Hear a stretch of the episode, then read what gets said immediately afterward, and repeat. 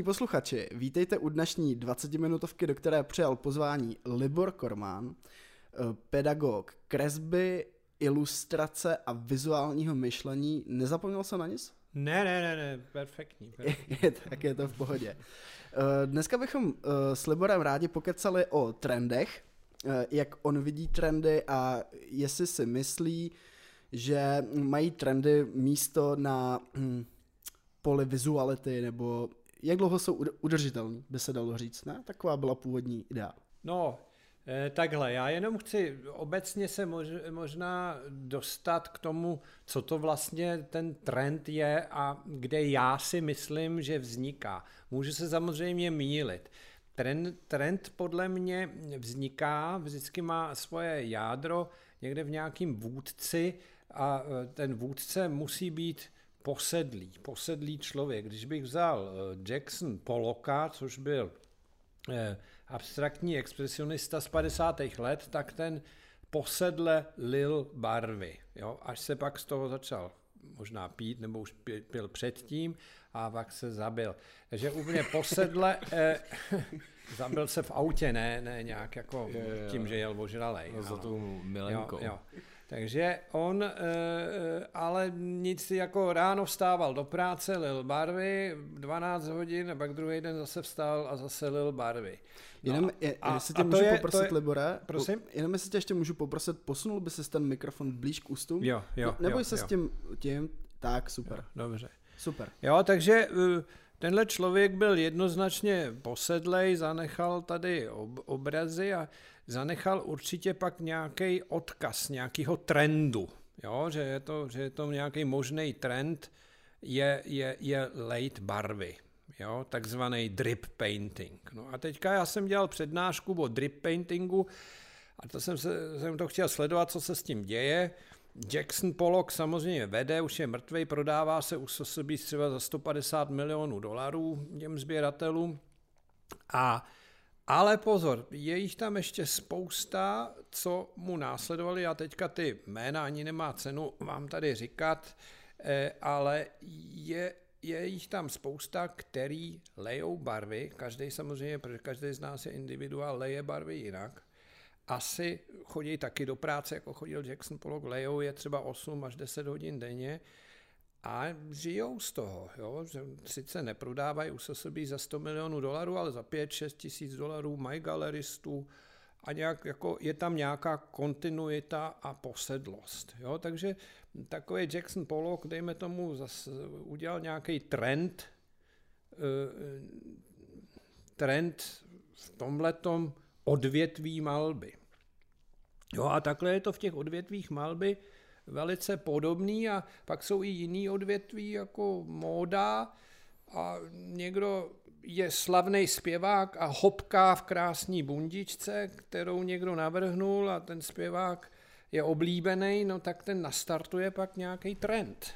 Jo? Takže vlastně, jestli to dobře chápu, tak tím chceš říct, že trend je nástroj kapitalismu. Trend určuje uh, kapitál.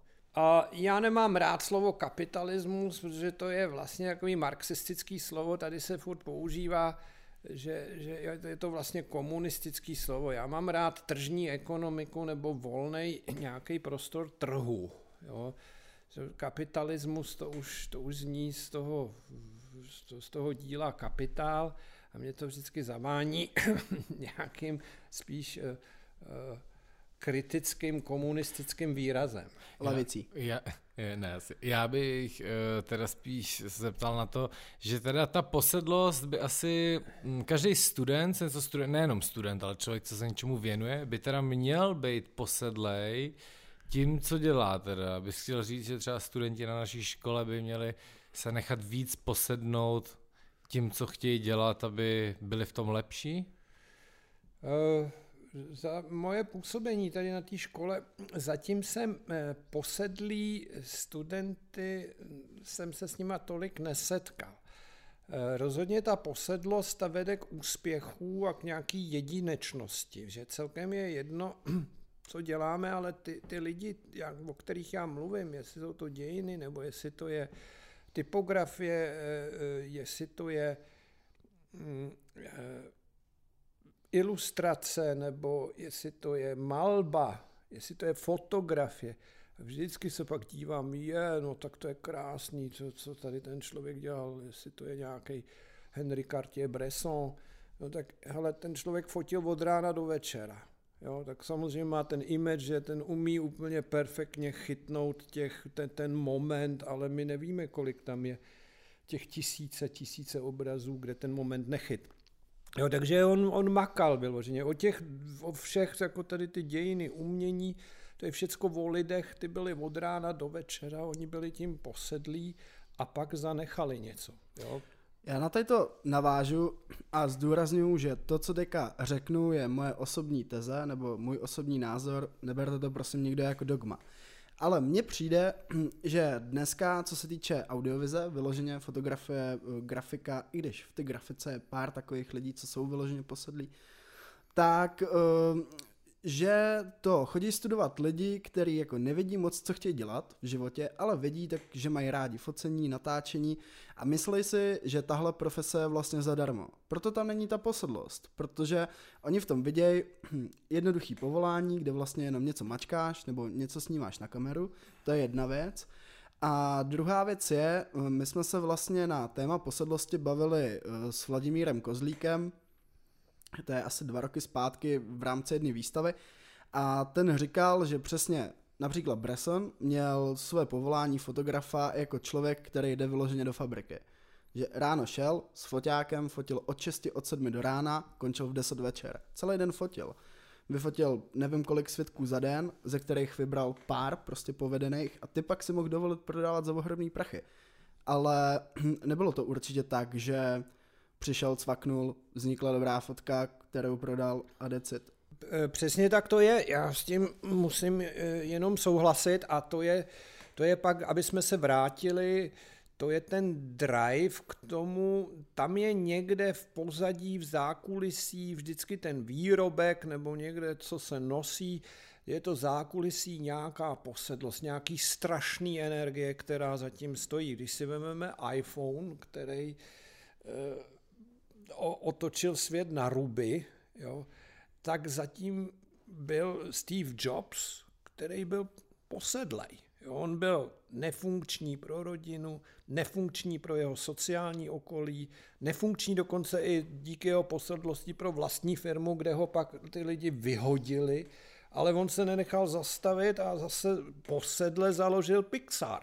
A zase ten Pixar se dostal do takových výšin, až si musel před ním Disney Studios kleknout. Jo?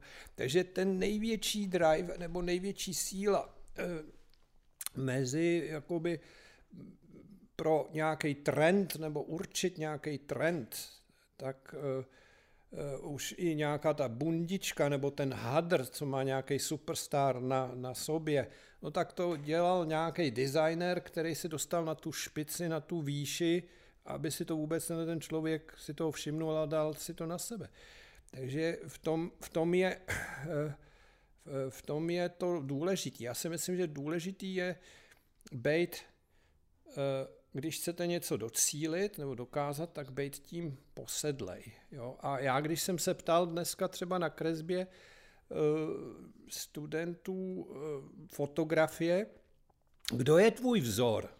Koho nějak hrozně žereš, jako nějak, jo, tak oni, tak je tam pauza a nějak ani nevědí. A nebo když mi, tak mi řekli nějaký, dejme tomu český jméno, co jsem ani neznal, a dalo by se říct, byl to nějaký v mých očích takový průměrný fotograf, kde jsem dokázal třeba říct, jo, aha, tomu se asi možná líbí někdo tady z těch dějin tohohle typu.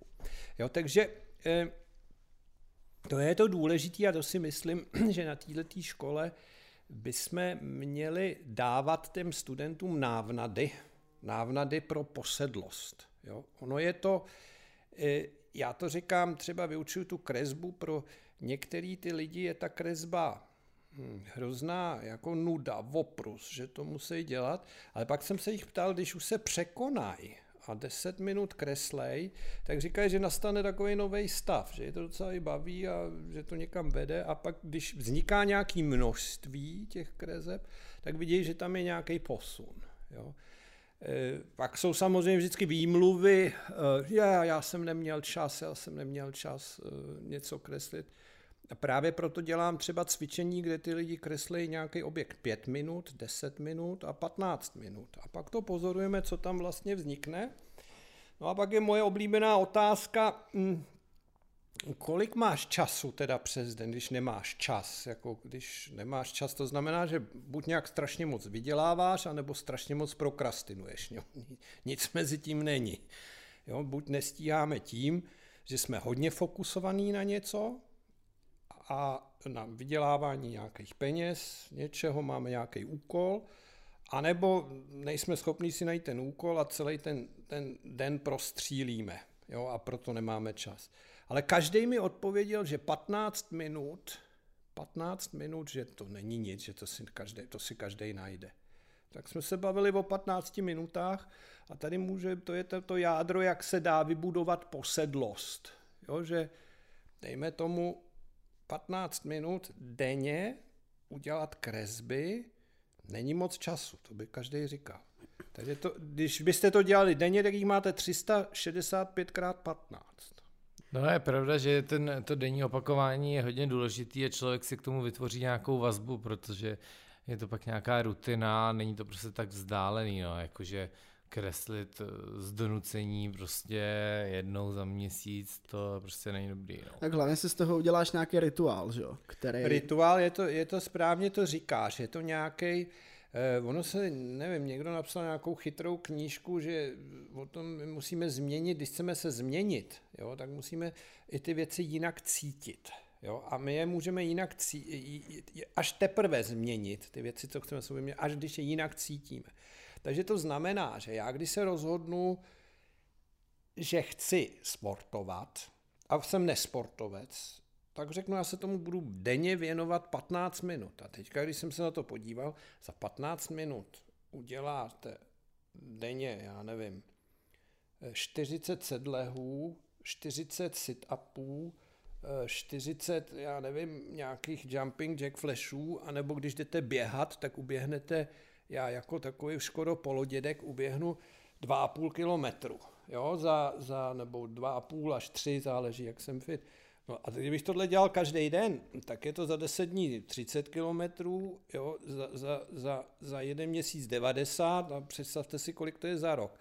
A rozhodně, kdybyste se se mnou pak popovídali, když bych to vydržel, samozřejmě tam bude třeba 50% toho, že se budu nutit, že nebudu chtít, ale jenom, že jsem si dal ten befel 15 minut, tělo, jo, tak uh, za ten rok už to tam bude integrovaný a možná nebudu už moc jinak. Jo. Je to součást mýho života.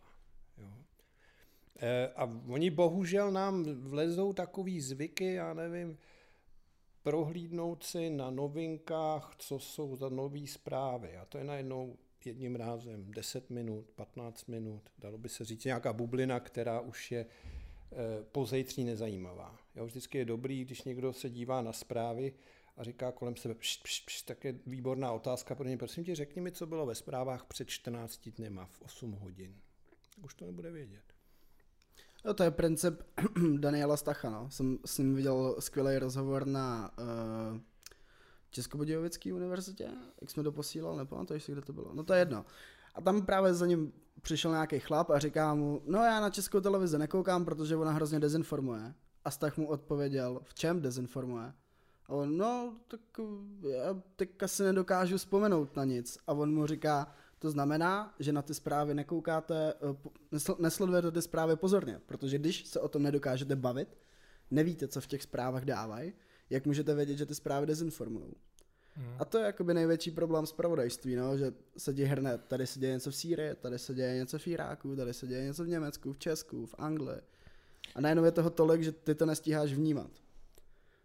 Tím teda nechci říct, že by nikdo neměl sledovat zprávy, ale jako, nesmí se to brát tak vážně, no, protože člověk by se pak z toho zbláznil, že, že tamhle nevím co, se prostě všude se furt něco děje, no tak jasný, všude se furt něco děje, tady 7 miliard lidí, kdyby se nic nedělo, tak to by bylo trošku divný, ne? Hmm, Bylo by to trochu zvláštní. no. Tak asi eh, samozřejmě na takový škole, která vyučuje fantazii a nějaký výtvarný myšlení, který třeba buď eh, kanalizuje do, do nějaký komerce, tak přesto ta, tam je důležitý nějakým způsobem vynikat a nejdůležitější se soustředit sám na sebe, na svoje ego. A jak já můžu pro sebe sebe nejvíc nakrmit, abych, eh, eh, abych se stal víc výjimečný, nežli už jsem. Jo? A v jaký oblasti. A to je, na to je ta vysoká škola dobrá, že, že tam ty hm, studenti mají možnost si odšuchat hodně směrů, a, ale je důležitý, aby u toho nezůstali, je důležité, aby si něco čapli a začali tam vytvářet nějaký kult, jo, jestli to je nějaký designer, třeba nějaký David Carson, což byl, on byl eh, surfař, surfoval na vlnách a najednou vyšly meky a on si tak přivydělával typografii, nikdy žádnou vejšku asi nestudoval a bavilo ho to a vyvinul si nějaký cit pro, pro to. A je to velice experimentální fotograf, který udělal v minulosti hodně trendů, jo, kde se dostal až do mainstreamu, jo, ty vždycky takový ty střípky toho se dostanou až do toho mainstreamu. Takže eh, to je, si myslím, to nejdůležitější, když se vracíme k těm trendům, jo, co to ten trend, trend udělá. Ten trend udělá vždycky nějaká silná skupina. Nějaká, buď to je nějaká silná myšlenka, Může to být i výrobek, který je něčím výjimečný, jo, jako byl iPhone. Jo, ten udělal trend jo, ten trend už pak opakuje nějaký Samsung nebo Huawei nebo kdokoliv. Jo. Někdo to v Číně rozebere, postaví to znovu a už to je jenom pak o marketingu jiných firm. Jo. Takže mm, Takhle to vidím. Jak, jak to vidíte vy vlastně? Jako v tý, jak, jaký máš ty názor eh, k posedlosti třeba? Eh, já umím být uh, posedlej spoustou věcí, ale uh, asi nebudu úplně rozebírat čím všem, ale hodně rychle mě to vždycky přejde. Ale musím teda uznat, nebo chtěl bych apelovat na to, že když někdo chce zažít posedlost, je důležitý vědět, kdy si říct stop, kdy si dát odpočinek, kdy se zařadit zpátky jako do normálního života, do nor- normálního sociálního prostředí, protože ona tě ta posedlost, je to to samé jako závislost, dokáže tě to pohltit tak, že nebudeš schopný postupem času žít normální život. No a já bych teda k tomu řekl hlavně, že důležitý je, uh, jak jsem se bavil spíš o těch trendech, tak někdy lidi mají takovou tendenci jít záměrně proti trendu nebo, nebo proudu a tak, a ne proto, že by prostě byli jiní a byli to outsidři a tak, u kterých je to upřímný, že. A jsou taky lidi, kteří si prostě řeknou, ne, já to prostě budu dělat jinak. No a pak to dělají debilně, protože to není upřímný, že jo, protože to dělají jakoby na just, že jo, jakoby proti tomu trendu, takže si myslím, že to dělat takhle záměrně není taky dobrý. Ještě co se teda týče toho trendu, tak mě možná víc než lidi, kteří jdou proti trendu, rozčilujou víc lidi, kteří dělají jenom trend. Hmm. Který nedělají nikdy nic svýho. Víš, protože sledovat trendy je samozřejmě v pořádku. Být ovlivňovaný trendem je do zajistý míry v pořádku. Ale dělat vyloženě jenom ten trend, obzvlášť v době, kdy nemáš za sebou odvedenou žádnou svoji práci, uh, není OK, protože nemáš žád, nic svýho, nejsiš prostě... Jsi ovce, no, tak jako, No, ale většina, jasně, ta, no. ta naše společnost je na tom takhle postavená.